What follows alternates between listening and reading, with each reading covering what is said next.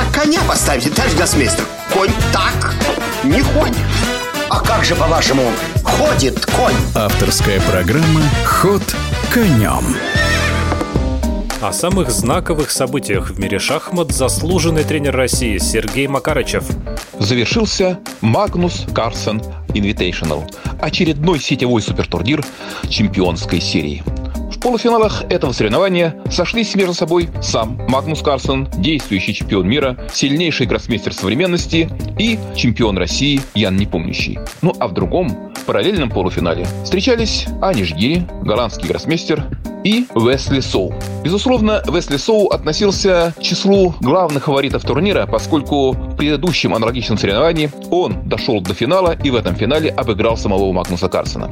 Однако, безусловно, любителей шахмат как России, так и всего мира интересовал прежде всего другой полуфинал, в котором встречались непомнящий и Карсон. Вне всяких сомнений, фаворитом в этом матче считался чемпион. Однако Ян весьма достойно противостоял ему и смог одержать победу. При этом выглядел Ян весьма и весьма уверенно. Однако Магнус есть Магнус. Магнусу, хотя и удалось отыграться, причем отыграться как-то очень досадно для Яна, потому что Ян выиграл вторую партию, повел в счете.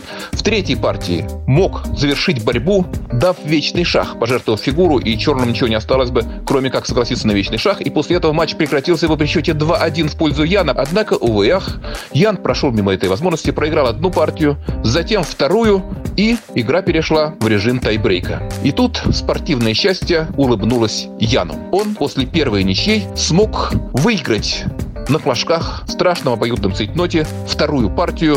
Ну, Магнус, безусловно, ошибался, Ян действовал точнее, и он в финале, где его соперником оказался Аниш Гири, а отнюдь не Уэсли Соу. При этом Аниш Гири смотрелся гораздо увереннее. Я имею в виду полуфинальное сражение, нежели Уэсли. Это также небольшая, как мне кажется, неожиданность. И вот Аниш Гири, Ян непомнящий.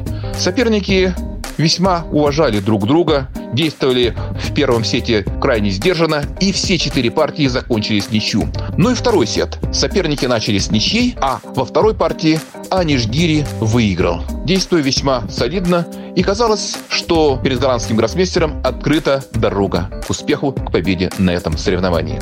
Но после ничьей в третьей партии, Ян смог отыграться в четвертой, имея черные фигуры. Казалось, все козыри у него на руках, поскольку в Блице, в молниеносной игре, Ян по всем параметрам, в том числе и по блицевому рейтингу, превосходит Аниша. Но, увы и ах. В первой партии, в которой Аниш Гири не вполне корректно пожертвовал фигуру, и у Яна были прекрасные шансы на победу, он, то есть Ян, чемпион России, ошибся. Не разобрался в осложнениях, сделал опрометчивый ход, и все повернулось на 180 градусов. Аниш Гири одержал победу, а в ответной партии, в которой белыми играл Ян Непомнящий, казалось бы, шансы у него должны были быть на успех. Однако счастье улыбнулось Анишу, и он весьма уверенно одержал вторую победу и вышел победителем турнира. Что касается матча за третье место, утешительного финала, то в нем явно сильнее смотрелся чемпион мира, который взял своеобразный реванш, встречаясь с Уэсли Соу за неудачу в предыдущем аналогичном турнире. Однако, еще раз напомню, Яну Непомнящему, увы, не удалось стать победителем этого весьма престижного турнира, а выиграл его Аниш Гири, многократный чемпион Голландии, родившийся и проведший значительную часть своего детства шахматного в Санкт-Петербурге, ну а сейчас защищающий цвета Нидерландов. В нашем эфире был гроссмейстер Сергей Макарычев. Ход конем.